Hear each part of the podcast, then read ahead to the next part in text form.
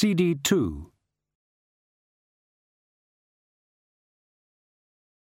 She arrived back at the cottage in the pale shank of the night.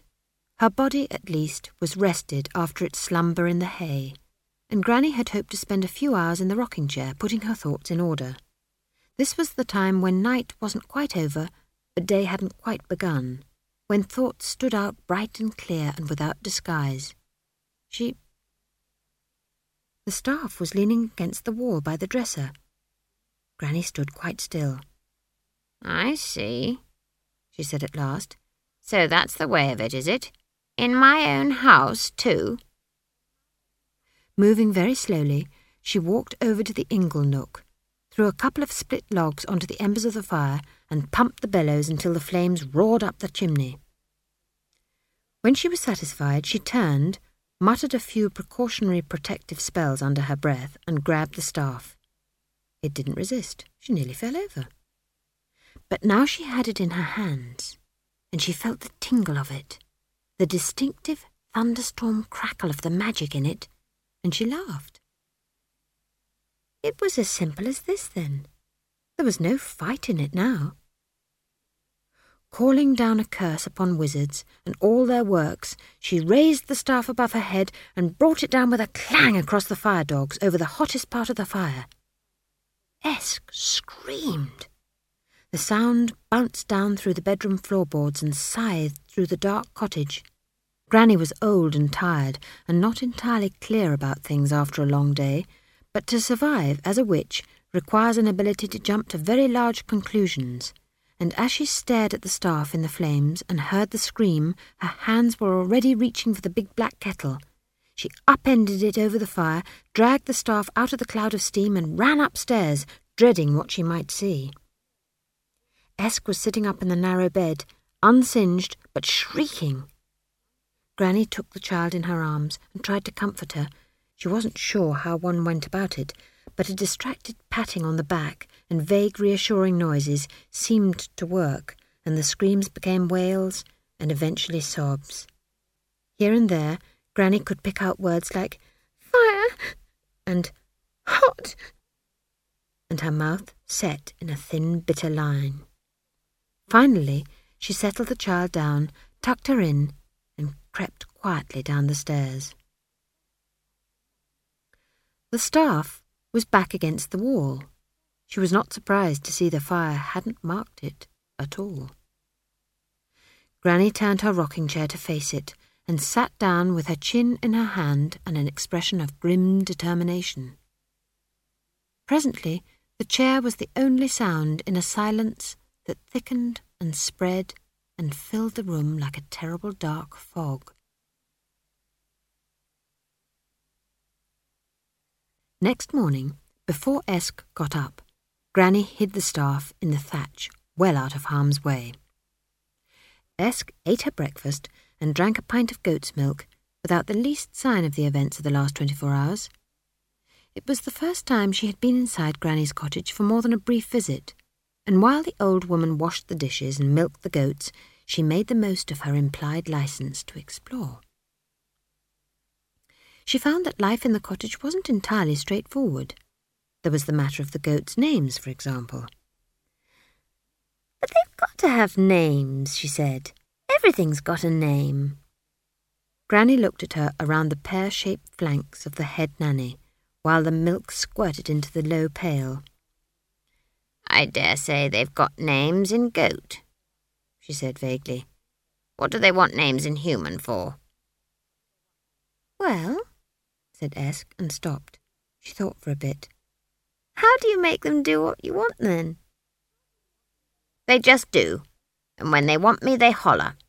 Esk gravely gave the head goat a wisp of hay. Granny watched her thoughtfully. Goats did have names for themselves, she well knew. There was Goat who is my kid, Goat who is my mother, Goat who is herd leader, and half a dozen other names, not least of which was Goat who is this goat? They had a complicated herd system and four stomachs, and a digestive system that sounded very busy on still nights. And Granny had always felt that calling all this names like Buttercup was an insult to a noble animal. Esk, she said, making up her mind. Yes? What would you like to be when you grow up? Esk looked blank. Don't know.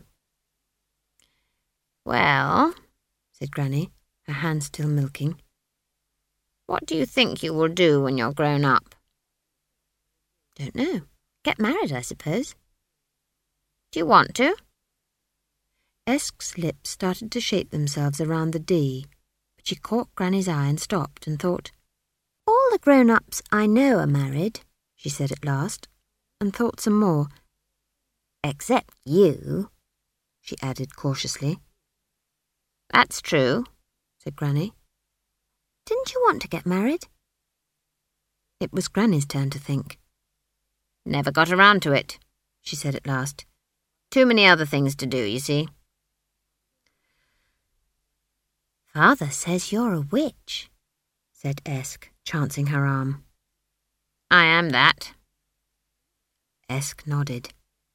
In the Ramtops, witches were accorded a status similar to that which other cultures gave to nuns, or tax collectors, or cesspit cleaners. That is to say, they were respected, sometimes admired, generally applauded for doing a job which logically had to be done, but people never felt quite comfortable in the same room with them. Granny said, Would you like to learn the witching? Magic, you mean? Asked Esk, her eyes lighting up. Yes, magic, but not firework magic, real magic. Can you fly? There's better things than flying. And I can learn them? If your parents say yes. Esk sighed. My father won't. Then I shall have a word with him, said Granny. Now you listen to me, Gordo Smith. Smith backed away across his forge, hands half raised to ward off the old woman's fury. She advanced on him, one finger stabbing the air righteously. I brought you into the world, you stupid man, and you've got no more sense in you now than you had then. But... Smith tried, dodging around the anvil. The magic's found her. Wizard magic. Wrong magic. Do you understand? It was never intended for her. Yes, but... Have you any idea of what it can do? Smith sagged. No. Granny paused and deflated a little. No, she repeated, more softly. No, you wouldn't. She sat down on the anvil and tried to think calm thoughts. Look, magic has a sort of life of its own. That doesn't matter because, anyway, you see, wizard magic. She looked up at his big blank expression and tried again. Well, you know cider? Smith nodded. He felt he was on firmer ground here, but he wasn't certain of where it was going to lead. And then there's the liquor, Applejack, said the witch. The smith nodded. Everyone in Bad Ass made Applejack in the winter, by leaving cider tubs outside overnight and taking out the ice until a tiny core of alcohol was left. Well, you can drink lots of cider and you just feel better and that's it, isn't it? The smith nodded again. But Applejack, you drink that in little mugs, and you don't drink a lot, and you don't drink it often because it goes right to your head. The smith nodded again, and, aware that he wasn't making a major contribution to the dialogue, added, that's right. That's the difference, said Granny. The difference from what? Granny sighed. The difference between witch magic and wizard magic, she said. And it's found her, and if she doesn't control it, then there are those who will control her. Magic can be a sort of door, and there are unpleasant things on the other side. Do you understand? The smith nodded. He didn't really understand, but he correctly surmised that if he revealed this fact, Granny would start going into horrible details. She's strong in her mind, and it might take a while, said Granny. But sooner or later, they'll challenge her. Smith picked up a hammer from his bench, looked at it as though he'd never seen it before, and put it down again. But, he said, if it's wizard magic she's got, learning witchery won't be any good, will it? You said they're different. They're both magic. If you can't learn to ride an elephant, you can at least learn to ride a horse. What's an elephant? A kind of badger, said Granny.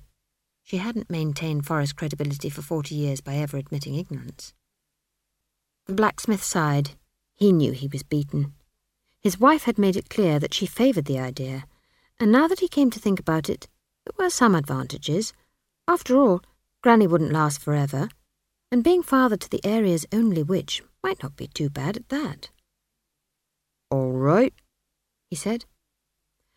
And so, as the winter turned and started the long, reluctant climb towards spring, Esk spent days at a time with Granny Weatherwax, learning witchcraft. It seemed to consist mainly of things to remember. The lessons were quite practical. There was cleaning the kitchen table and basic herbalism. There was mucking out the goats and the use of fungi. There was doing the washing and the summoning of the small gods and there was always tending the big copper still in the scullery and the theory and practice of distillation. By the time the warm rim winds were blowing, and the snow remained only as little streaks of slush on the hub side of trees, Esk knew how to prepare a range of ointments, several medicinal brandies, a score of special infusions, and a number of mysterious potions that Granny said she might learn the use of in good time. What she hadn't done was any magic at all. All in good time, repeated Granny vaguely. But I'm supposed to be a witch. You're not a witch yet. Name me three herbs good for the bowels. Esk put her hands behind her back, closed her eyes, and said, The flowering tops of greater peahane, the root pith of old man's trousers, the stems of blood water lily, the seed cases of. All right. Where may water gherkins be found? peat bogs and stagnant pools from the months of. Good. You're learning. But it's not magic. Granny sat down at the kitchen table. Most magic isn't, she said. It's just knowing the right herbs and learning to watch the weather and finding out the ways of animals. And the ways of people, too. That's all it is? said Esk, horrified. All? It's a pretty big all, said Granny. But no, it isn't all. There's other stuff. Can't you teach me? All in good time. There's no call to go showing yourself yet. Showing myself? Who to? Granny's eyes darted towards the shadows in the corners of the room. Never you mind. Then even the last lingering tails of snow had gone, and the spring gales roared around the mountains.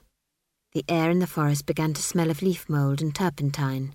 A few early flowers braved the night frosts, and the bees started to fly. Now, bees, said Granny Weatherwax, is real magic. She carefully lifted the lid of the first hive. Your bees, she went on, is your mead, your wax, your bee gum, your honey. A wonderful thing is your bee, ruled by a queen, too, she added with a touch of approval. Don't they sting you? said Esk, standing back a little. Bees boiled out of the comb and overflowed the rough wooden sides of the box. Hardly ever, said Granny. You wanted magic? Watch. She put her hand into the struggling mass of insects and made a shrill, faint, piping noise at the back of her throat. There was a movement in the mass, and a large bee, longer and fatter than the others, crawled onto her hand. A few workers followed it, stroking it and generally ministering to it. How did you do that? said Esk. Ah, said Granny. Wouldn't you like to know? Yes, I would. That's why I asked, Granny, said Esk severely. Do you think I used magic? Esk looked down at the queen bee, She looked up at the witch. No, she said. I think you just know a lot about bees. Granny grinned. Exactly correct. That's one form of magic, of course. What? Just knowing things? Knowing things that other people don't know, said Granny. She carefully dropped the queen back among her subjects and closed the lid of the hive. And I think it's time you learned a few secrets, she added. At last, thought Esk. But first, we must pay our respects to the hive, said Granny. She managed to sound the capital H. Without thinking, Esk bobbed a curtsy. Granny's hand clipped the back of her head. Bow, I told you, she said without rancour. Witches, bow, she demonstrated. But why? complained Esk. Because witches have got to be different, and that's part of the secret, said Granny. They sat on a bleached bench in front of the rimward wall of the cottage. In front of them, the herbs were already a foot high, a sinister collection of pale green leaves. Right, said Granny, settling herself down. You know the hat in the hall by the door? Go and fetch it. Esk obediently went inside and unhooked Granny's hat. It was tall, pointed, and of course black. Granny turned it over in her hands and regarded it carefully. Inside this hat, she said solemnly, is one of the secrets of witchcraft. If you cannot tell me what it is, then I might as well teach you no more, because once you learn the secret of the hat, there is no going back. Tell me what you know about the hat. Can I hold it? Be my guest. Esk peered inside the hat. There was some wire stiffening to give it a shape and a couple of hat pins, that was all. There was nothing particularly strange about it, except that no one in the village had one like it. But that didn't make it magical. Esk bit her lip. She had a vision of herself being sent home in disgrace. It didn't feel strange, and there were no hidden pockets. It was just a typical witch's hat. Granny always wore it when she went into the village, but in the forest she just wore a leather hood. She tried to recall the bits of lessons that Granny grudgingly doled out. It isn't what you know, it's what other people don't know. Magic can be something right in the wrong place, or something wrong in the right place. It can be. Granny always wore it to the village. And the big black cloak, which certainly wasn't magical, because for the most of the winter it had been a goat blanket and Granny washed it in the spring. Esk began to feel the shape of the answer and she didn't like it much. It was like a lot of Granny's answers, just a word trick. She just said things you knew all the time, but in a different way so they sounded important. I think I know, she said at last. Out with it then. It's in sort of two parts. Well? It's a witch's hat because you wear it, but you're a witch because you wear the hat. Um. So? prompted Granny. So, people see you coming in the hat and the cloak, and they know you're a witch, and that's why your magic works? said Esk. That's right, said Granny. It's called headology. She tapped her silver hair, which was drawn into a tight bun that could crack rocks. But it's not real, Esk protested. It's not magic, it's. it's. Listen, said Granny. If you give someone a bottle of red jollop for their wind, it may work, right? But if you want it to work for sure, then you let their mind make it work for them. Tell 'em it's moonbeams bottled in fairy wine or something. Mumble over it a bit. It's the same with cursing. Cursing? said Esk weakly. Aye, cursing, my girl, and no need to look so shocked. You'll curse when the need comes, when you're alone and there's no help to hand and... She hesitated, and, uncomfortably aware of Esk's questioning eyes, finished lamely. And people aren't showing respect. Make it loud, make it complicated, make it long, and make it up if you have to, but it'll work all right. Next day, when they hit their thumb or they fall off a ladder or their dog drops dead, they'll remember you. They'll behave better next time. It still doesn't seem like magic, said Esk, scuffing the dust with her feet. I saved a man's life once, said Granny. Special medicine twice a day. Boiled water with a bit of berry juice in it. Told him I'd bought it from the dwarves. That's the biggest part of doctrine, really. Most people get over most things if they put their mind to it. You just have to give them an interest. She patted Esk's hand as nicely as possible. You're a bit young for this, she said. But as you grow older, you'll find most people don't set foot outside their own heads much. You too, she added gnomically. I don't understand. I'd be very surprised if you did, said Granny briskly. But you can tell me five herbs suitable for dry coughs. Spring began to unfold in earnest. Granny started taking Esk on long walks that took all day, to hidden ponds or high onto the mountain scree to collect rare plants. Esk enjoyed that, high on the hills where the sun beat down strongly, but the air was nevertheless freezing cold. Plants grew thickly and hugged the ground. From some of the highest peaks, she could see all the way to the rim ocean that ran around the edge of the world. In the other direction, the Ramtops marched into the distance, wrapped in eternal winter. They went all the way to the hub of the world, where, it was generally agreed, the gods lived on a ten mile high mountain of rock and ice. Gods are all right, said Granny, as they ate their lunch and looked at the view. Don't bother gods. Gods don't come bothering you. Do you know many gods? I've seen the thunder gods a few times, said Granny. And Hoki, of course. Hoki? Granny chewed a crustless sandwich. Oh, he's a nature god, she said. Sometimes he manifests himself as an oak tree, or half a man and half a goat, but mainly I see him in his aspect as a bloody nuisance. You only find him in the deep woods, of course. He plays the flute. Very badly, if you must know. Esk lay on her stomach and looked out across the lands below while a few hardy, self-employed bumblebees patrolled the thyme clusters.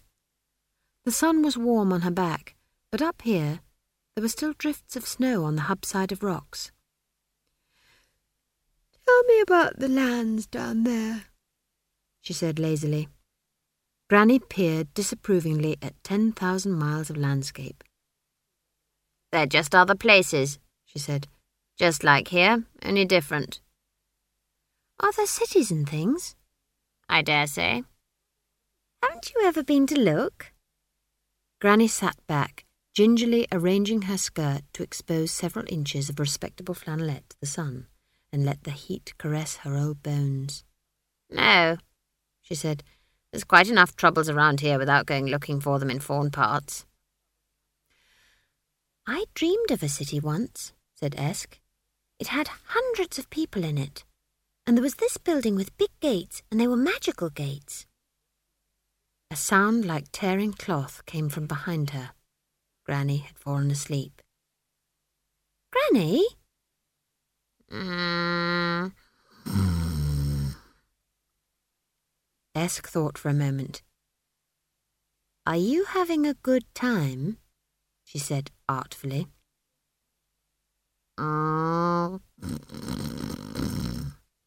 You said you'd show me some real magic, all in good time, said Esk.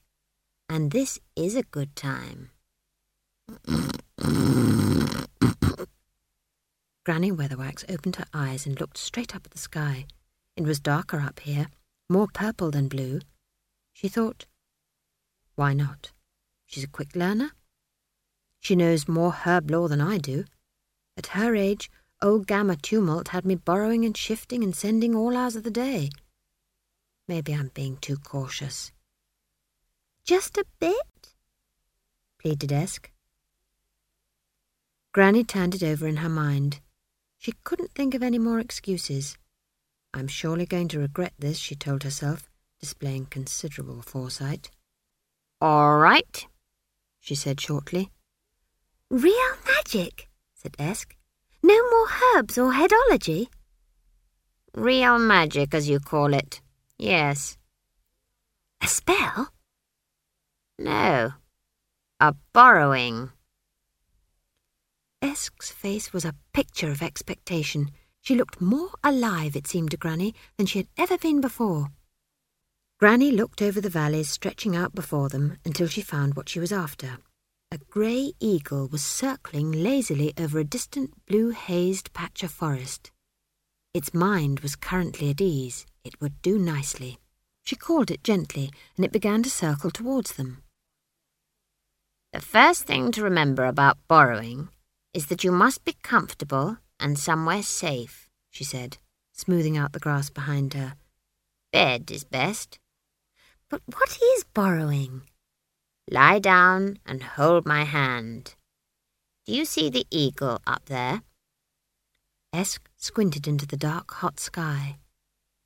There were two doll-like figures on the grass below as she pivoted on the wind. She could feel the whip and wire of the air through her feathers, because the eagle was not hunting, but simply enjoying the feel of the sun on its wings. The land below was a mere unimportant shape, but the air, the air was a complex, changing, three-dimensional thing, an interlocked pattern of spirals and curves that stretched away into the distance, a switchback of currents built around thermal pillars. She she felt a gentle pressure restraining her. The next thing to remember, said Granny's voice very close, is not to upset the owner. If you let know you're there, it'll either fight you or panic, and you won't stand a chance either way. It's had a lifetime of being an eagle, and you haven't. Esk said nothing. You're not frightened, are you? said Granny. It can take you that way first time, and I'm not frightened, said Esk. And how do I control it? You don't. Not yet, anyway. Controlling a truly wild creature isn't easily learned. You have to sort of suggest to it that it might feel inclined to do things. With a tame animal, of course, it's all different. But you can't make a creature do anything that is totally against its nature. Now, Try to find the eagle's mind. Esk could sense Granny as a diffuse silver cloud at the back of her own mind. After some searching, she found the eagle. She almost missed it. Its mind was small, sharp, and purple like an arrowhead. It was concentrating entirely on flying and took no notice of her. Good, said Granny approvingly. We're not going to go far. If you want to make it turn, you must. Yes, yes, said Esk. She flexed her fingers wherever they were, and the bird leant against the air and turned. Very good, said Granny, taken aback. How did you do that? I don't know. It just seemed obvious. Hmm. Granny gently tested the tiny eagle mind. It was still totally oblivious of its passengers.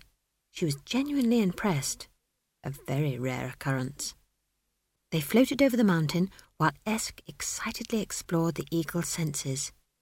Granny's voice droned through her consciousness, giving instructions and guidance and warnings. She listened with half an ear. It sounded far too complicated. Why couldn't she take over the eagle's mind? It wouldn't hurt it. She could see how to do it. It was just a knack, like snapping your fingers, which in fact she had never managed to achieve. And then she'd be able to experience flying for real, not at second hand. Then she could. Don't, said Granny calmly. No good will come of it. What? Do you really think you're the first, my girl? Do you think we haven't all thought what a fine thing it would be to take on another body and tread the wind or breathe the water? And do you really think it would be as easy as that? Esk glowered at her. No need to look like that, said Granny. You'll thank me one day. Don't you start playing around before you know what you're about, eh? Before you get up to tricks. You've got to learn what to do if things go wrong. Don't try to walk before you can run. I can feel how to do it, Granny. That's as may be. It's harder than it seems, is borrowing. Although I'll grant you've got a knack. That's enough for today. Bring us in over ourselves and I'll show you how to return.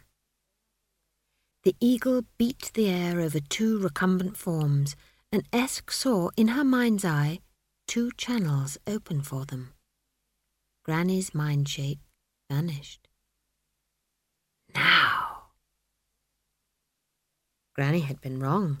The eagle mind barely fought and didn't have time to panic. Esk held it, wrapped in her own mind. It writhed for an instant and then melted into her.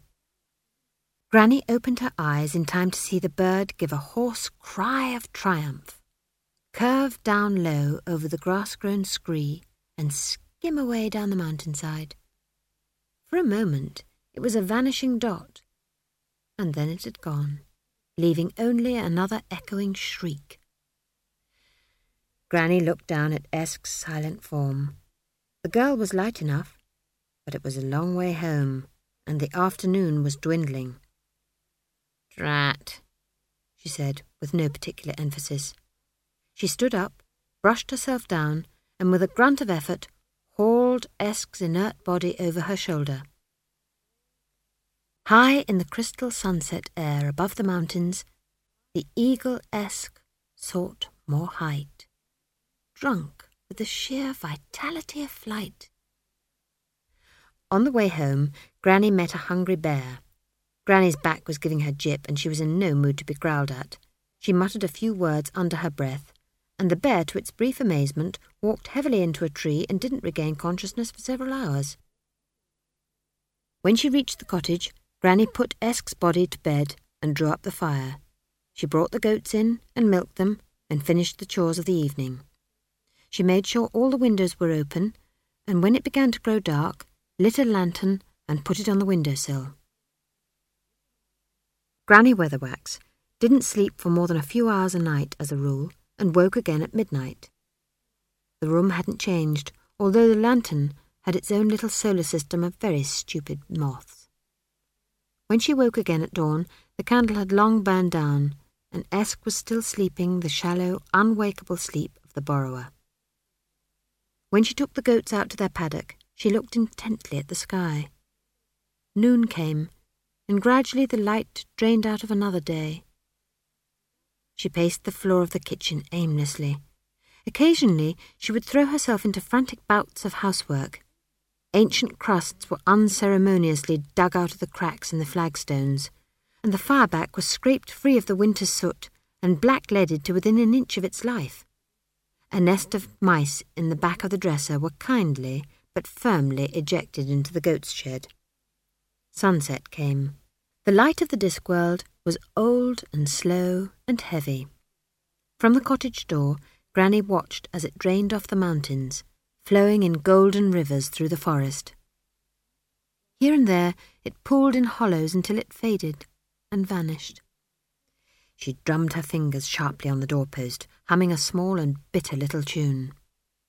Dawn came, and the cottage was empty except for Esk's body, silent and unmoving on the bed.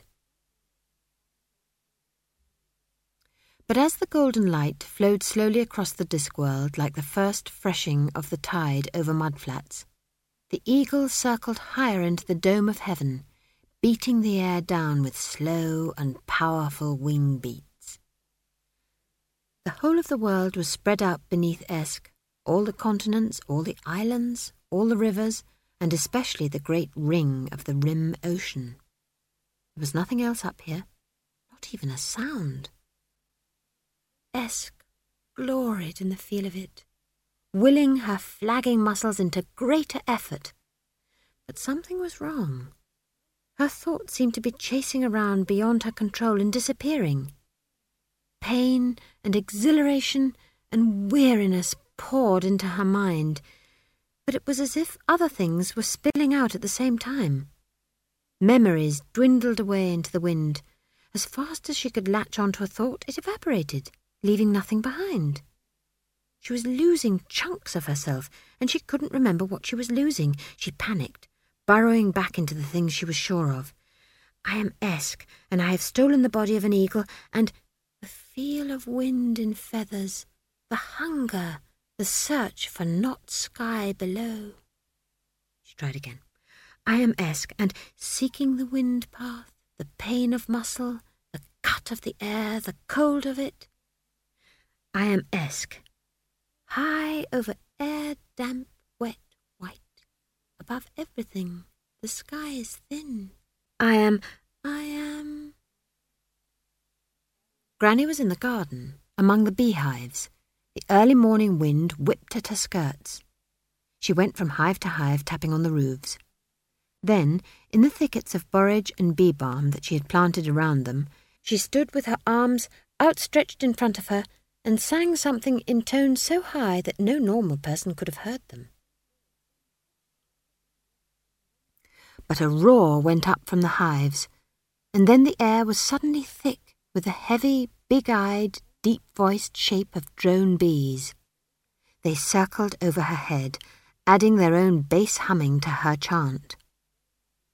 Then they were gone, soaring into the growing light over the clearing and streaming away over the trees.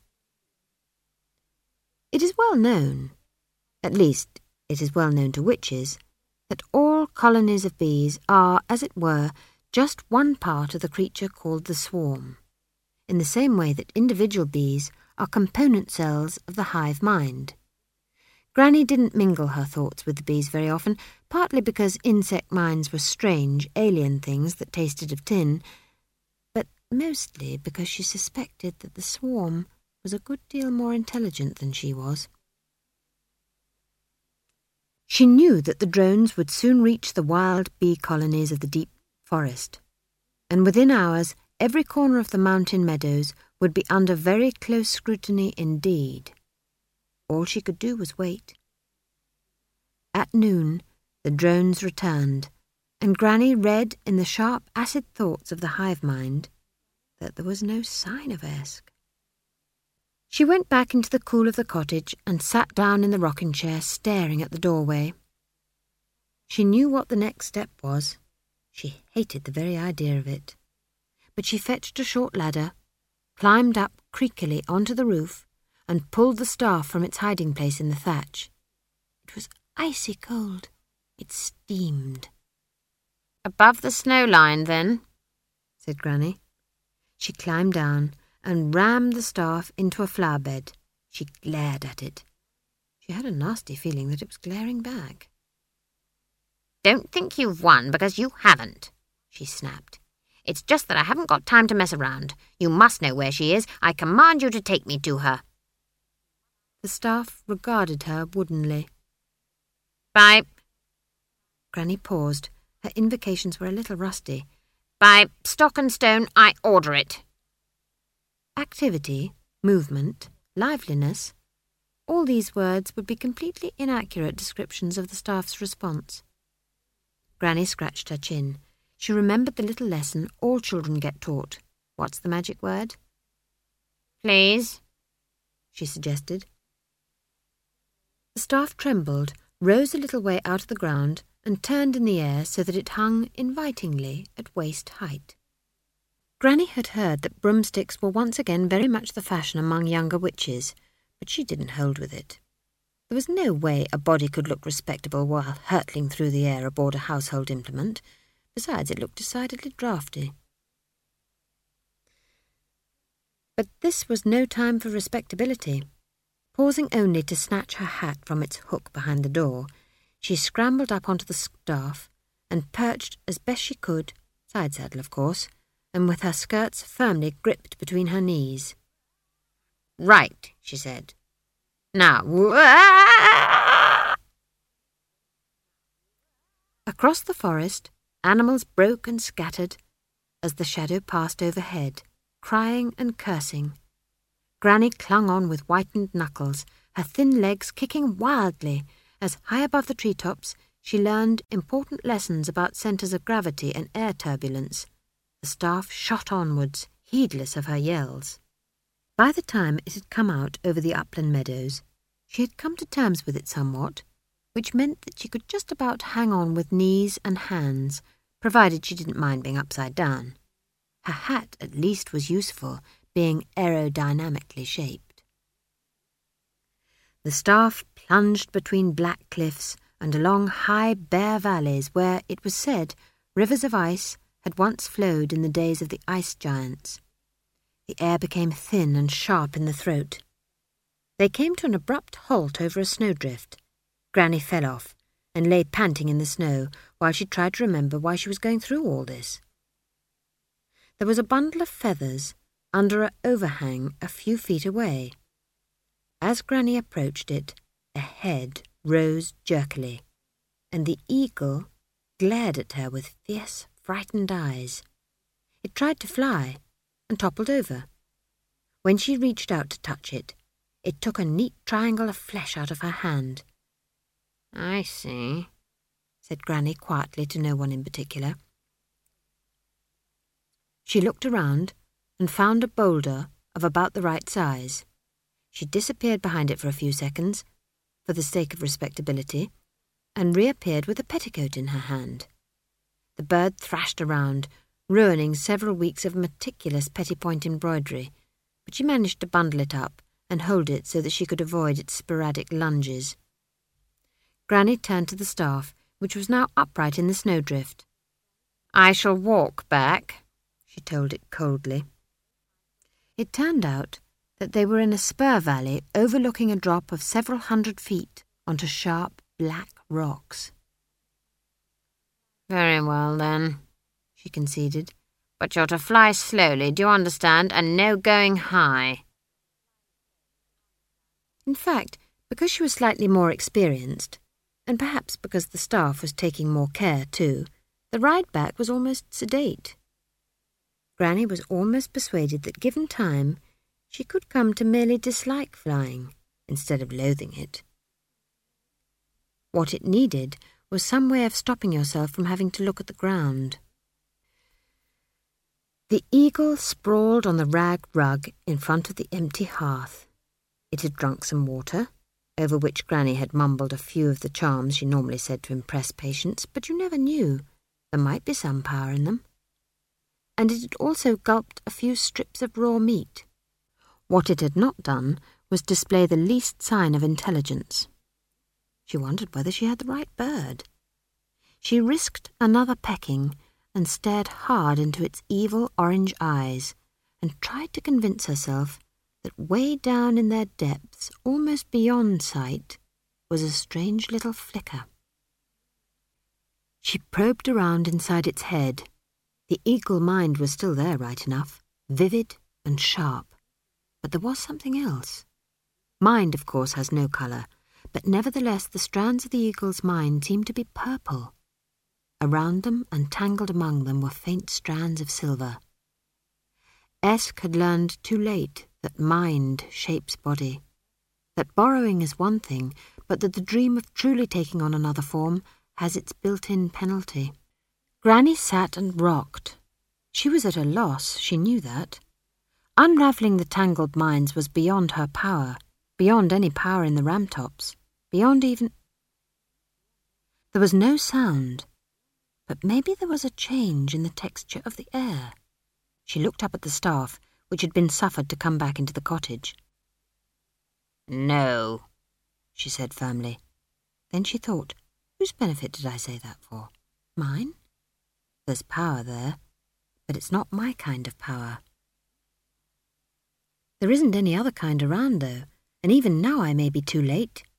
I might never even have been early enough. She reached out again, into the bird's head to calm its fears and dispel its panic. It allowed her to pick it up and sat awkwardly on her wrist, its talons gripping tight enough to draw blood. Granny took the staff and made her way upstairs to where Esk lay on the narrow bed in the low bedroom with its ancient contoured ceiling. She made the bird perch on the bed rail and turn her attention to the staff. Once more the carvings shifted under her glare, never quite revealing their true form. Granny was no stranger to the uses of power, but she knew she relied on gentle pressure, subtly, to steer the tide of things. She didn't put it like that, of course. She would have said that there was always a lever if you knew where to look. The power in the staff was harsh, fierce, the raw stuff of magic distilled out of the forces that powered the universe itself. There would be a price, and Granny knew enough about wizardry to be certain that it would be a high one. But if you were worried about the price, then why were you in the shop? she cleared her throat and wondered what the hell she was supposed to do next. Perhaps if she. The power hit her like a half brick.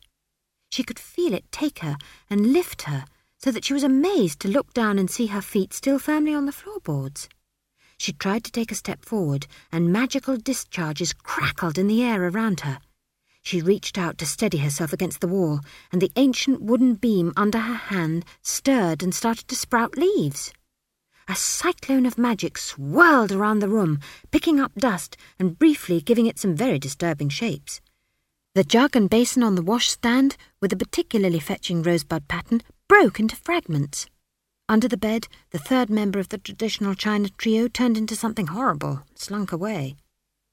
Granny opened her mouth to swear and thought better of it when her words blossomed out into rainbow edged clouds. She looked down at Esk and the eagle, which seemed oblivious to all this, and tried to concentrate. She let herself slide inside its head, and again she could see the strands of mind the silver threads bound so closely around the purple that they took on the same shape. But now she could see where the strands ended and where a judicious tug or push would begin to unravel them. It was so obvious that she heard herself laugh, and the sound curved away in shades of orange and red and vanished into the ceiling. Time passed. Even with the power throbbing through her head, it was a painfully hard task, like threading a needle by moonlight, but eventually she had a handful of silver. In the slow, heavy world in which she now appeared to be, she took the hank and threw it slowly towards Esk. It became a cloud, swirled like a whirlpool, and vanished. She was aware of a shrill chittering noise and shadows on the edge of sight.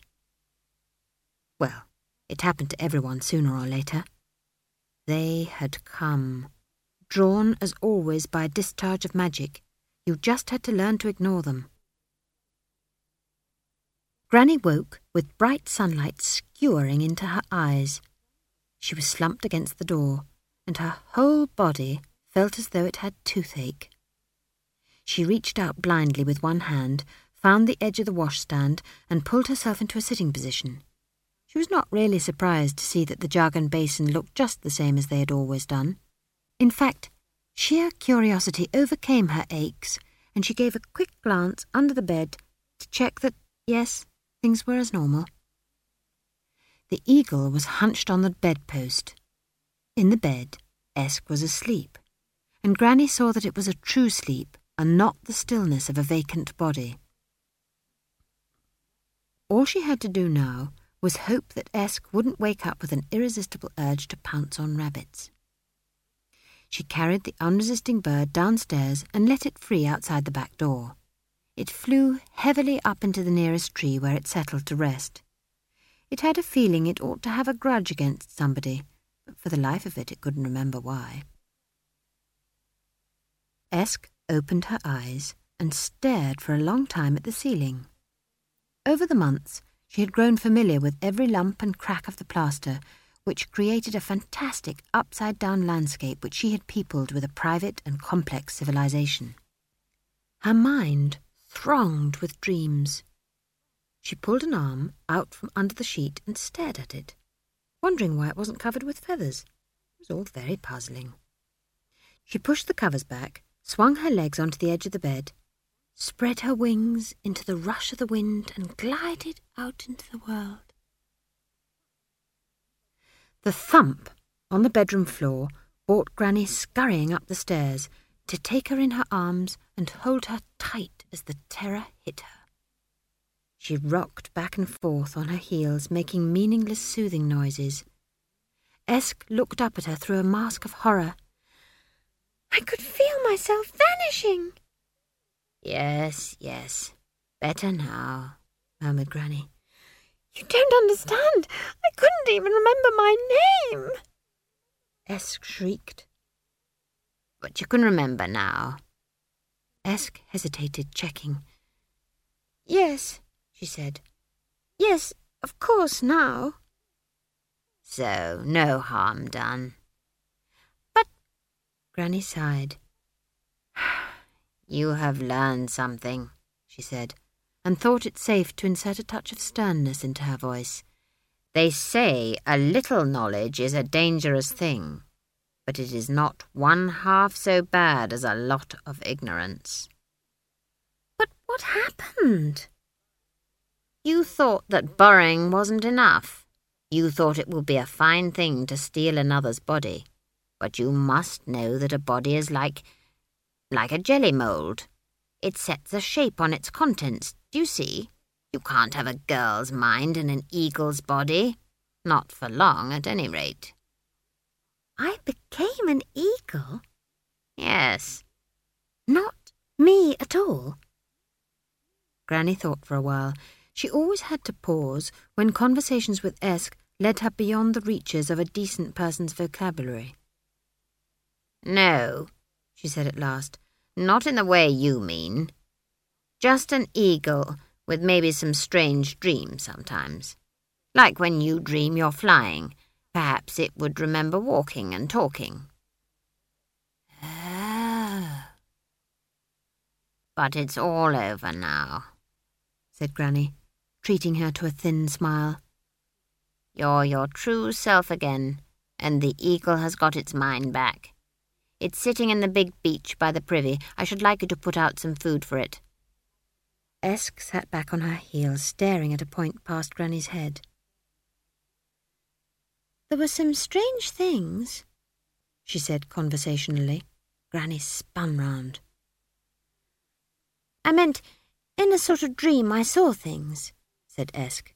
The old woman's shock was so visible that she hesitated, frightened that she had said something wrong. What kind of things? said Granny flatly. Sort of big creatures, all sorts of shapes, just sitting around. Was it dark?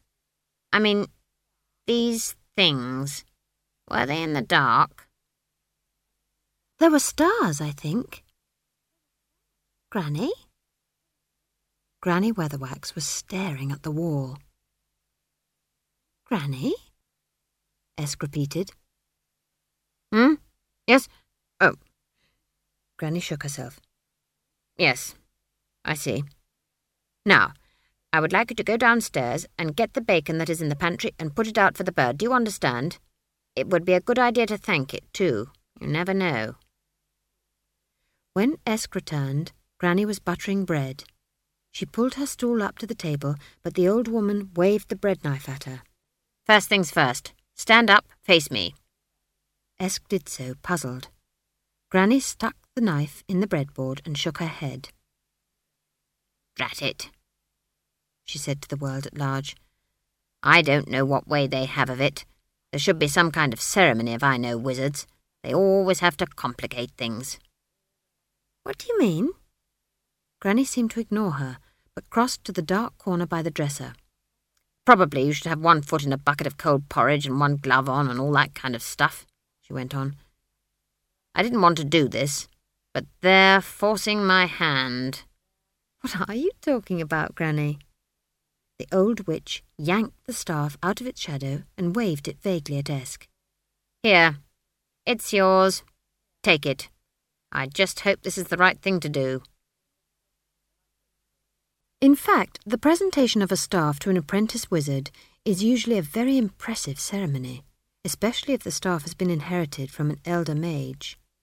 By ancient law, there is a long and frightening ordeal involving masks and hoods and swords and fearful oaths about people's tongues being cut out and their entrails torn by wild birds and their ashes scattered to the eight winds and so on. After some hours of this sort of thing, the apprentice can be admitted to the brotherhood of the wise and enlightened. There is also a long speech. By sheer coincidence, Granny got the essence of it in a nutshell. Esk took the staff and peered at it. It's very nice, she said uncertainly. The carvings are pretty. What's it for? Sit down now and listen properly for once. On the day you were born,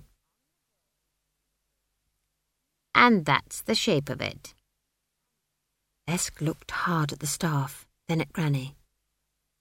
I've got to be a wizard? Yes. No. I don't know. That isn't really an answer, Granny, Esk said reproachfully. Am I or apt I? Women can't be wizards, said Granny bluntly. It's agin nature. You might as well have a female blacksmith. Actually, I've watched Dad at work and I don't see why. Look, said Granny hurriedly, you can't have a female wizard any more than you can have a male witch, because I've heard of male witches, said Esk meekly. Warlocks. I think so. I mean there's no male witches, only silly men, said Granny hotly. If men were witches, they'd be wizards. It's all down to headology, how your mind works. Men's mind work differently from ours, see? Their magic's all numbers and angles and edges and what the stars are doing, as if that really mattered. It's all power, it's all. Granny paused and dredged up her favourite word to describe all she despised in wizardry geometry. That's all right then, said Esk, relieved. I'll stay here and learn witchery. Ah, said Granny gloomily. That's all very well for you to say. I don't think it will be as easy as that. But you said that men can be wizards and women can be witches, and it can't be the other way around. That's right. Well then, said Esk triumphantly, it's all solved, isn't it? I can't help but be a witch. Granny pointed to the staff. Esk shrugged. It's just an old stick. Granny shook her head. Esk blinked. No? No. And I can't be a witch? I don't know what you can be. Hold the staff. What? Hold the staff. Now, I've laid the fire in the grate. Light it. The tinder boxes, Esk began. You once told me there were better ways of lighting fires. Show me. Granny stood up. In the dimness of the kitchen, she seemed to grow until she filled it with shifting, ragged shadows, shot with menace. Her eyes glared down at Esk. Show me, she commanded, and her voice had ice in it. But, said Esk desperately, clutching the heavy staff to her and knocking her stool over in her haste to back away. Show me! With a scream, Esk spun around. The fire flared from her fingertips and arced across the room. The kindling exploded with a force that hurled the furniture around the room, and a ball of fierce green light splattered on the hearth. Changing patterns sped across it as it spun sizzling on the stones, which cracked and then flowed. The iron fireback resisted bravely for a few seconds before melting like wax. It made a final appearance as a red smear across the fireball and then vanished. A moment later, the kettle went the same way. Just when it seemed that the chimney would follow them, the ancient hearthstone gave up, and with a final splutter, the fireball sank from view. The occasional crackle or puff of steam signalled its passage through the earth. Apart from that, there was silence. A loud, hissing silence that comes after an ear-splattering noise and after the actinic glare. The room seemed pitch dark. Eventually, Granny crawled out from behind the table and crept as closely as she dared to the hole, which was still surrounded by a crust of lava. She jerked back as another cloud of superheated steam mushroomed up. They say there's dwarf mines under the Ramtops, she said inconsequentially. My, but them little buggers is in for a surprise. She prodded the little puddle of cooling iron where the kettle had been, and added, Shame about the fire back. It had owls on it, you know. She patted her singed hair gingerly with a shaking hand. I think this calls for a nice cup of. a nice cup of cold water. Esk sat looking in wonder at her hand. That was real magic, she said at last, and I did it. One type of real magic, corrected Granny. Don't forget that. And you don't want to do that all the time, neither. If it's in you, you've got to learn to control it. Can you teach me? Me? No. How can I learn if no one will teach me? You've got to go to where they can. Wizard school. But you said. Granny paused in the act of filling a jug from the water bucket. Yes, yes, she snapped. Never mind what I said, or common sense, or anything. Sometimes you just have to go the way things take you, and I reckon you're going to wizard school one way or the other. Esk considered this. You mean it's my destiny? she said at last. Granny shrugged. Something like that. Probably. Who knows? That night, long after Esk had been sent to bed, Granny put on her hat, lit a fresh candle, cleared the table, and pulled a small wooden box from its secret hiding place in the dresser. It contained a bottle of ink, an elderly quill pen, and a few sheets of paper. Granny was not entirely happy when faced with the world of letters. Her eyes protruded, her tongue stuck out, small beads of sweat formed on her forehead. But the pen scratched its way across the page to the accompaniment of the occasional quiet drat or bugger the thing. The letter read as follows, although this version lacks the candle wax, blots, crossings out, and damp patches of the original.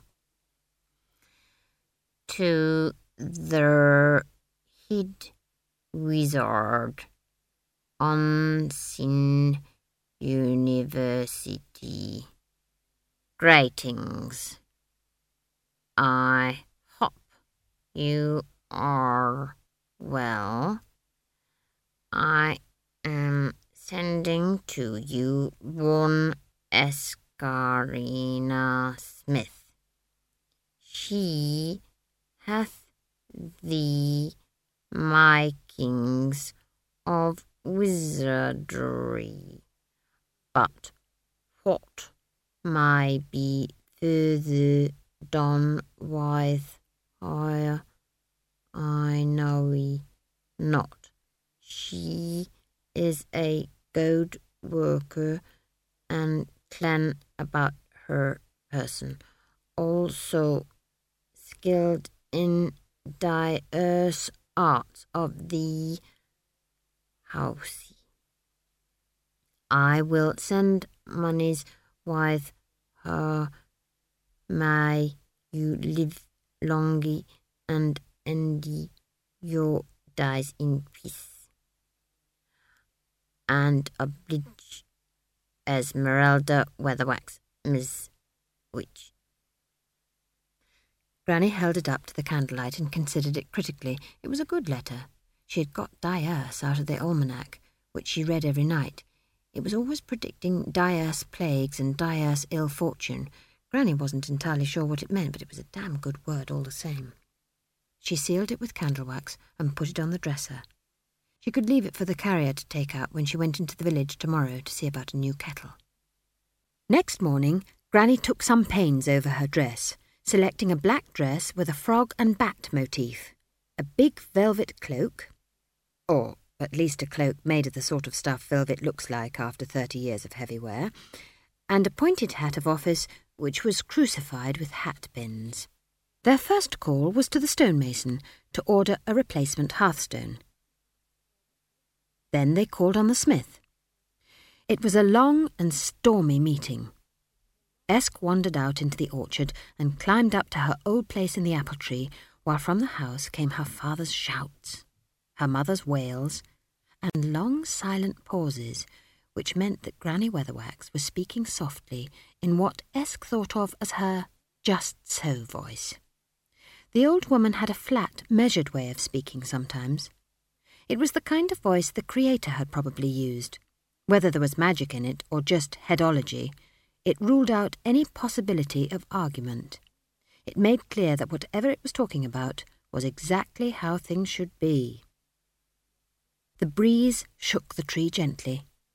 Esk sat on a branch idly, swinging her legs. She thought about wizards. They didn't often come to Bad Ass. But there were a fair number of stories about them. They were wise, she recalled, and usually very old, and did powerful, complex, and mysterious magics, and almost all of them had beards. They were also, without exception, men. She was on firmer ground with witches, because she'd trailed off with Granny to visit a couple of village witches further along the hills. And anyway, witches figured largely in Ramtop folklore. Witches were cunning, she recalled, and usually very old, or at least they tried to look old, and they did slightly suspicious, homely, and organic magics, and some of them had beards. They were also, without exception, women. There was some fundamental problem in all that which she couldn't quite resolve. Why wouldn't... Cern and Gulta hurtled down the path and came to a pushing, shoving halt under the tree. They peered up at their sister with a mixture of fascination and scorn. Witches and wizards were objects of awe but sisters weren't.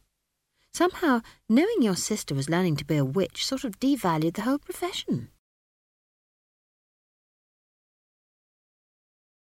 End of CD 2